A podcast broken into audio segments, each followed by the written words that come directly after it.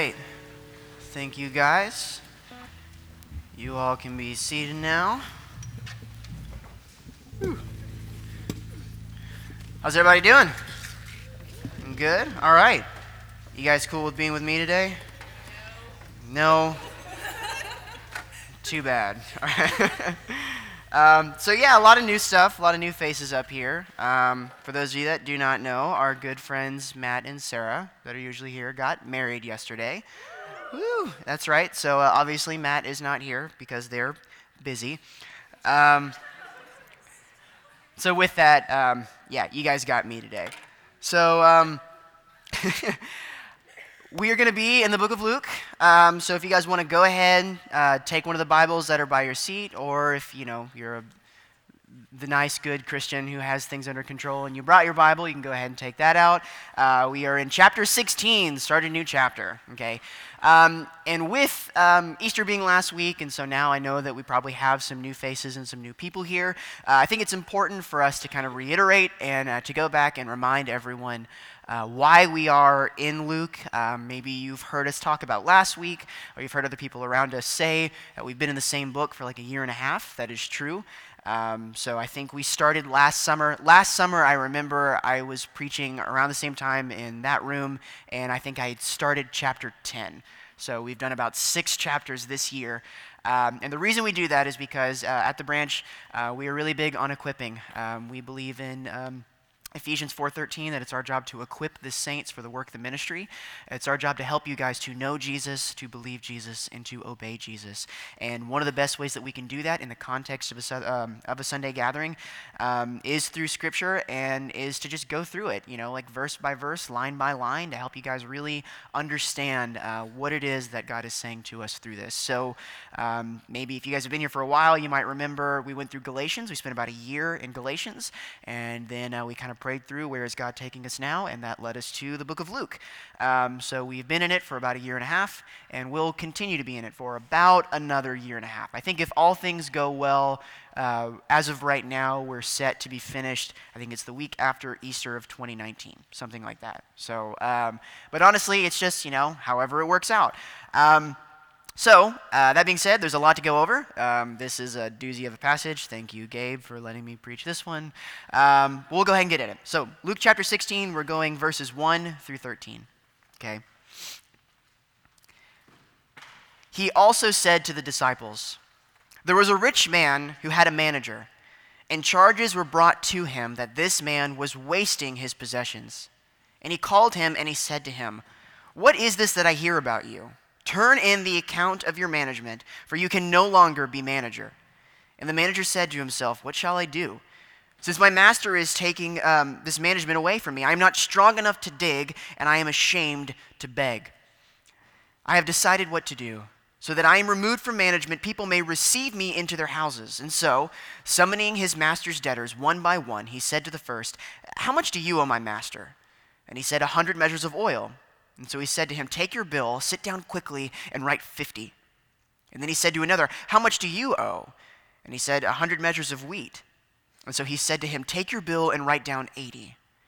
The master commended the dishonest manager for his shrewdness. For the sons of this world are more shrewd in dealing with their own generation than the sons of light. And I tell you, make friends for yourself by means of unrighteous wealth, so that when it fails, they may receive you into the eternal dwellings. One who is faithful in very little is also faithful in much. And one who is dishonest in very little is also dishonest in much. If then you have been faithful in the unrighteous wealth, who will entrust you to, to, to, true riches? And if you have not been faithful in what is another's, who will give you that which is your own? No servant can serve two masters, for either you'll hate the one and love the other, or he will be devoted to the one and despise the other. You cannot serve God and money. All right, so this is what we're looking at, and um, we're going to pray in just a second. But um, reading this verse, when I when I first had it, and maybe you guys kind of got the same feeling, it seems like Jesus is saying two very conflicting things at the same time. It almost seems like he is commending greed at that point, right? And he actually commands us to use unrighteous wealth, right? Uh, he is commending the servant there for that. And so there's a lot going on in this verse, and that I think a lot of people overlook. And so I really want to take time to kind of dive in this verse uh, and really see what it is that God has for us. So we're going to pray really quick, uh, and then we'll go right into this. Dear God, thank you for you. Um, Thank you, God, for sending your Son. Thank you that Jesus walked this earth. Thank you for the words that he said, that he taught us, Lord, and through this word that um, we can begin to learn what you have for us um, on this uh, path of discipleship that you have us on, God. I pray that we would receive you. We know that t- where two or more are gathered, that your spirit is there. So we know, Lord, that you are here amongst us. And I pray, God, that, um, that we would be open to that. We would have the ears to hear, we would have the eyes to see, God, that we would not leave here the same as when we came in. Um, show us what you would have for us today. It's in your name we pray. Amen. All right, so getting right into it. So, like I said, there's a whole lot going on in this parable. It, it almost sounds as if Jesus is commending greed, right? So, just kind of overlook it. Let's recap what it is that was just said. Jesus is giving this parable, and he says that there is this master, and he comes to his uh, to his manager, he comes to his steward, and he says, "Hey, man, what's this I hear about you?" Uh, it sounds to me like you have been foolish with the things that I have given you. I am hearing uh, that you have not done what I have asked, that you have uh, been foolish with this job. And so he asks him to give an account of what he's done, give an account of his job. And the manager says, Oh, crap right? Uh, because he knows that he's done wrong. He knows that he's been foolish. He knows that he, he, is, he is guilty in this. And so he says to himself, How am I going to save my own skin? Okay? And he decides what he's going to do. He is going to steal. So he steals from his master. He takes what is not his. He goes to people says, How much do you owe my master? Okay, cut that in half right? In the hopes that when he loses his job, that these people will remember the kindness that he's shown them, like, hey, I scratch your back, you scratch mine, and that they would accept him. And then when the master finds out, okay, the guy that he was already going to fire, when he finds out that he has stolen from him in order to save his own skin and to be with these other people that owe him money, he actually commends him. He says, Good job. All right, so you've been foolish with what I've given you beforehand. You weren't doing your job, and now you've stolen everything from me, and now I'm saying that you have done a good job. Gee, thank you. Now you finally get it, right? and then gives this kind of weird part at the end where he says that actually, like, make friends for yourself by means of unrighteous wealth. And then he backpedals a little bit and says, like, but remember that you also can't serve God and money. So it almost seems like Jesus is doing some really weird stuff here, you know, like talking about this kind of Robin Hood idea of robbing from the rich and giving to the poor, maybe. I, I, don't, I don't know. Um, but we know, hopefully, we, we know enough about Jesus to realize that that's not what he's saying. Okay, we get that he's not telling us to steal, he's not telling us to actually use unrighteous wealth. Uh, but if that's the case, then what is he trying to tell us? Okay? Uh, and so I think that in order to really understand this verse, in order to really get what it is that Jesus is trying to tell us, we have to do a couple different things. The first thing we have to do is we have to understand where, we, where we've been. Okay? So, everyone take a deep breath. Let it out slow. Okay? And let's go back a couple chapters. So, if you've been kind of following along, if you've been with us, then you know that uh, around this time, the chapters where we're at, that Jesus has, is on his way to Jerusalem. So he's been taking his disciples and all of his followers, and they've been heading towards Jerusalem, okay, where Jesus knows um, that where he is going to die. Um, and the past couple chapters, like the last chapter that we looked at, is he's speaking to a very large crowd. Maybe you guys remember Gabe said it would be the equivalent if you took two um, football fields and put them together and then packed them out with people. All right, you guys remember that? And so then Jesus says before that, he says, He who has ears, let him hear. So Jesus is essentially standing in front of Turner Field, God rest its soul, um, and he is speaking to the masses. And he begins to tell a series of parables. Okay, and so um, this is actually the fourth parable in that succession. So you guys remember the first one was the parable of the lost sheep.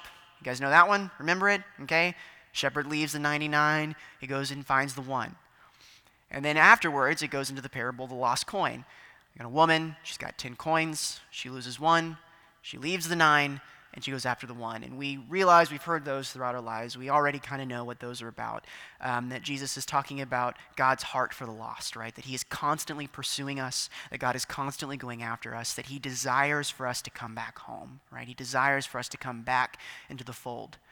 And then afterwards, uh, last week at Easter, uh, we talked about the third parable, which is the parable of uh, the prodigal son. And Jesus begins to kind of shift just a little bit, you know. So we're getting more and more personal, right? So we got the 99 for the for the one, then we've got the nine for the one, and now we've got the one for the one. Um, and even with that parable, with the prodigal son, we see that the father is still going after the son, right? We see that he goes out to the gate, uh, he protects him from criticism, he protects him um, from the punishment that he knows that he deserves. Says, "Here, put a robe on him, you know, give him a ring. Let's kill the fattened calf. Like he was once dead and now he's alive. He was lost, now he's found." You guys remember that? But in this time, unlike the other parables, uh, where someone is going after what has been lost, we said in the prodigal son that doesn't happen, right? No one went after the lost son. And it's because Jesus is now, remember, he's shifting things a bit and is pointing out that that was actually the responsibility of the eldest son. Maybe you guys remember this from last week, okay? That it should have been the older son that went out and pursued the lost, right? And so Jesus is pointing at us as believers, pointing at us as the church, saying we should have the same heart for the lost that the Father does in the same way that God is constantly going after the lost, constantly going after those who have left him and desires for them to come back, that we as believers should be doing the same. We should be out in the field. We should be getting down and dirty with them, right? To love them and to bring them back home. So that's where we've been. Okay, so maybe that makes even less sense to us, and that's okay. But that's the lens that we should be looking this through this verse, okay? That we've got those three parables parable of the lost sheep, parable of the lost coin, parable of the prodigal son, and now this one, which is often called uh, the parable of the shrewd manager. Jesus has been talking about pursuing the lost. Okay? The next thing that we have to do is I believe we have to ask the right questions. And um, I'm going to take a little bit of a caveat here. I'm going to step aside and ask, by a show of hands, really quick, don't mean to call you out, raise your hand if you are a part of a missional community. Okay? If you are in a missional community, raise your hand. Okay, good, good, good. Keep them up, keep them up. Of those people that are in a missional community, how many of you are in a DNA? Okay? All right, you can put your hands down. Thank you. Um, if you were not in a DNA, okay, I would commend you. I would plead with you um, that if you want to understand this book, okay, if you want to understand what God is trying to say to us through this word, get involved. Um, because this is the best way to do it. The, the reason I say that uh, is this: is that if you are in a DNA, okay, uh, you've gone through that little packet that they give you, you've seen that in that there are four questions that it says you ask when you read Scripture. Uh, where are my youth guys at? If you're in my youth group, where are you at? Okay, cool, cool, cool, cool. All right, I see you guys. All right, lean over to your parents. If you know the answer, you're going to help them out. All right? When we read Scripture, we ask four questions. Those questions are Who is God? What has He done? Who are we? What do we do? Okay? Who is God? What has He done? Who are we? And what do we do? And so, we're going to go through this the same way that we would if you were in a DNA, right? We're going to go through these four questions, look at this parable and the way that it applies to those. And I think that you'll see this start to make sense, all right? You'll see the shift um, and, and see, you know, kind of what this is actually saying. So, first question Who is God? When we're looking at this parable, parable the shrewd manager, who is God supposed to be? Okay? And it's pretty easy. It's the master. All right? It's the one who owns everything. It's the one who, who has the job that he's been giving out to people. Everything belongs to the master. Right? That one's pretty easy. So moving on then, this is the big one. This is the one we got to break it down a little bit. What has he done? All right. So if God is the master in this story, what is it that the master has done? What is God doing in that? Well, he's done a couple things. The first thing that he's done is he is accusing or he is approaching the steward, right? He's approaching the manager. He's looking at him and he's saying, You have been foolish with what I have given you, right? God is coming to this man and is saying, I gave you a job to do and you're not doing it. I have given you something graciously and you are being foolish with it. You've done nothing with the gifts that I've given you. And then later on, the next thing that he does is that once he realizes that the steward has wasted his money, right? He's stolen from him. He looks at him and he says, Now hold on a second, okay? And listen to this because I think this is important. He looks at him and he says, So I just want to get this straight for a second. So you, in your sin, knowing that you were wrong, knowing that you were being foolish, after I've come to you and I've, and I've told you to give an account for what you've done, you went to debtors You went to other people who owe things to me, who have a debt that they also cannot repay. And in order to gain favor with them, you forgave their debts on my account. And then he commends him. Do you guys get that? I think that begins to help us to shape a little bit about what this verse is trying to say and how maybe it's telling us to pursue the lost, how it fits in with those other parables. That God looks at this man and he tells him that you forgave others on my account. That is what you were supposed to do. That is what I desire. That is what I wanted. So, next thing that we have to look at is then who are we? All right? And at this point now, we kind of split into two categories. We could be one of two people in the story. All right? We could be the steward or we could be the debtors. And at this point now, I think it starts to come together and we can see a little bit of, of what this is trying to say to us. So, uh, in this parable, what it's saying is uh, we have the debtors, and the debtors represent kind of all of humanity, right? Specifically non believers. But then in that, we also have the steward, and the steward represents the church. Uh, also, what's called the, the children of light in that. And so, who are we in that? Uh, many of us probably would recognize with the steward, you know, he's talking to the Pharisees at this point, and they're the people who have acted selfishly with the gifts of God. All right, we are people who, who have been given something by God, and we've acted foolishly with that. All right, we have uh, not acted humbly. We have not gone out and done the job that God has called us to do. And then, secondly, we have to realize with that, that as the stewards, that we will not be commended until we realize how kind of the economy of God works, till we realize the job that we've actually been given. Because if you remember in that too, he says we're in danger of being fired, right? That God has come to us and He has already said um, to give an account of our actions. And so the last thing that we look at with that is what should we do? Okay? What should we do? And this is where we get to kind of that second half of the verse. And so if you look back there, uh, starting with, let me see, what verse is it? Um, starting with around verse 9. It says, And I tell you, Make friends for yourself by means of unrighteous wealth, so that when it fails, they may receive you into the eternal dwellings. One who is faithful in very little is also faithful in much, and one who is dishonest in very little is also dishonest in much. And if you have not been faithful in the unrighteous wealth, who will entrust you then to true riches? And if you have not been faithful in that which is another's, then who will give you that which is your own? For no servant can serve two masters, for either will hate the one and love the other, or be devoted to one and then despise the other. You cannot serve both God and money. All right? So then what then should we do? Look at that. First we have to realize that what is important. So take for instance, take the manager in, in this verse, okay, and look at what it is that he's doing. He realizes that he is going to lose his job. And so the first thing he has to do is he begins to make relationships. Okay? He starts to uh, realizing that, like, listen, this money's going to be gone, okay? I'm not going to have riches. When it all hits the fan, okay, and the storm passes over, I'm not going to have anything. But what is going to last are going to be these relationships that I make. So if I go to these debtors, if I forgive their debts on their account, then hopefully then they'll take care of me afterwards, all right?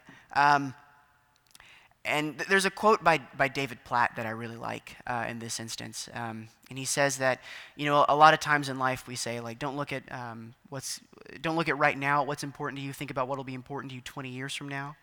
And he said that he, he doesn't think that, that takes it far enough. I don't want you to look at what's important 20 years from now. Look at what's important 20 million years from now. Okay, 20 million years from now, after we are all dead and gone, the world has long since passed away. Your kids are dead, their kids are dead, your great, great, great, great, great, great grandchildren, they're all dead, right? Think about that. What's going to be important to you? Happy service, right? Happy Sunday. What's going to be important to you then? Where are you going to wish that you put your money? Where are you going to wish that you put your time? Where are you going to wish that you invested yourself in? And think about that, and that's what's going to be important. And so, what Jesus is telling us in this is although the manager did act dishonestly, the intention that he had is actually one that we as children of light should all uh, aspire to. And that's recognizing that what was important going after the debtors and gaining favor with them. So he's asking us in this still to, to lay a groundwork as far as realizing what it is that's important. The second part that we have to realize and what should we do is kind of understanding God's economy in this, understanding the job that we've been given. Okay, so we realize that there are some financial components to this, that this whole thing is talking about money, right? And in it, yes, money means money, but there's also very much so kind of a, an under part of it. Um, and you think about the manager goes up, all right, and he's talking to these debtors. Do you think that he could have, in this moment, used his own money? Right? Do you think that in this moment he could have come up and he could have said, All right, how much do you owe? A hundred measures of wheat? I'm just going to use my own wheat to pay off your debt. Could he have done that? Perhaps, but he didn't have it, right? He didn't have anything. It wasn't his debt to pay. He didn't have enough to it. So he had to use something that did not belong to him to pay off someone's debt that didn't deserve it, right? Um, a, lot of times uh, in life, I think that we, we think, um, we think kind of like uh, the oxygen masks that uh, come down from airplanes. How many of you guys have ever been on a plane? All right, I'll, I'll explain myself. I've been on a plane. All right. Uh, my parents were divorced as a kid. Uh, my dad lived in Houston, and I lived here. And so, like three, four times a year, um, we would have to go to Hartsfield Jackson Airport, and I'd take a plane over there and then fly back. Uh, I did a count with my sister once, and by the time I was 21, I had been on a plane over 100 times. So I'm well uh, acquainted with airports.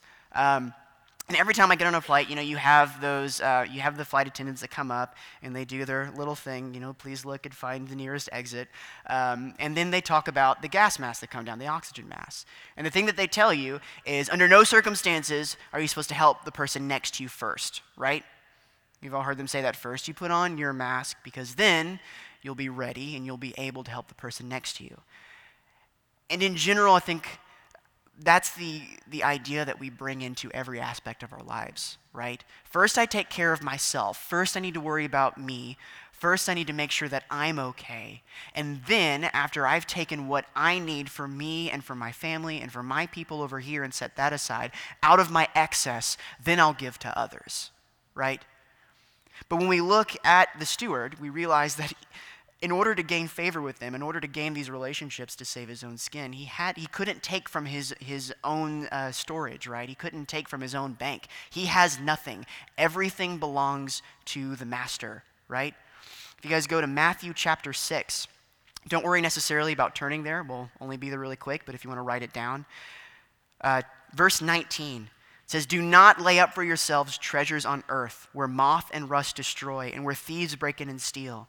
But lay up for yourselves treasures in heaven, where neither moth nor rust destroy, and where thieves do not break in and steal. For where your treasure is, there your heart will be also. We have to understand that in God's economy, nothing belongs to us, right? Nothing belongs to us. Everything comes from God. And so, as He is calling us to go out to the lost and go out to these uh, to the debtors, right? We have to realize that what we are doing is not giving from ourselves, that we are taking from God. The grace, the mercy, the time, the commitment, the love, the forgiveness I mean, insert word here, right? All of it does not come from within ourselves, it is coming from God. And we are taking that that which does not belong to us, that which we did not deserve, we didn't earn to begin with. And from there, we are going out to the debtors. We are going out to, to the world, to those people that do not know him, to exalt his name and say, Here, this isn't mine, but I am forgiving you of your debts on his behalf. These things were given to me freely, and so I continue that on and give freely to you. Uh, I mean, even when we think about, take tithing, for instance, right? What does tithing tell us? What do we know about tithing? Okay, take everything that you own, and before you do anything at all, take a portion out and give that back to God to remind you that it didn't belong to you in the first place. Okay? That God's economy begins to flip everything upside down with that. All right? Um, and, and with that, now we see a little bit more about what he's talking about when he says that take for ourselves, um, make friends for ourselves out of unrighteous wealth. What he's saying for us then, the, the last thing that he's telling us is that we should have the same shrewdness as the steward. Remember, he's commending him on his shrewdness. That word uh, literally means like cunning or, or quick wittedness, right? Um, that he's looking at the steward and he's saying, that, you know, you, you stole from me. You straight up took something that wasn't yours, but I have to give you props in the fact that you thought quick and that you were able to save yourself, that you built your own kingdom, okay? That now you have a place to go. And then he says that the people of this world are more shrewd in their own generation than us as the children of light. Basically, what he's telling us is he's not commending him for his actions. He's not saying that the manager did something good, but he's saying that that attitude is the same one that we should have as Christians okay? And look at the world around us. Everything about us is telling us to build our own kingdoms. Everything about us is telling you, you know, like, get money, get paid, right? We, we, all, we all know it. Um, you work hard, you work passionately, you work voraciously, do everything you can by any means possible to build for yourself, okay? have the house, have the car. Why are we in college in the first place? Those of you that are students, you are working yourselves crazy in hopes of building something for yourself. And if we are willing to have that amount of shrewdness towards our own lives and towards like, the ways of this world, then why are we not having even more passion? Okay, why do we not have that same amount of shrewdness, that same amount of audacity towards building the kingdom of God? that by any means necessary, okay, I will be rich in mercy. By any means necessary, I will be rich in spirit. I will be rich in righteousness. I will, absolutely, with everything that I have, build the kingdom of God because I know that I am a co heir in Christ with that. And so he has called us then that our job is to go out to the debtors, all right, to have that same passion for them. And, and I think that we have to remember to put this in every aspect of our life. Um, I think it's really easy to look at this verse and we jump ahead to the end. You cannot serve both God and money. And we realize, okay, cool, I got that box checked off. I'll remember that if I ever get any, right? Um, as college students, we realize that any amount of money you've ever put in that tithe can there belonged to your parents, you know, or like you took it from student loans or something like that just to make yourself feel good. And that, that's okay. We know that you guys don't have time, but what do you have then? As college students, I mean, I would say to think to yourselves, your greatest commodity is time.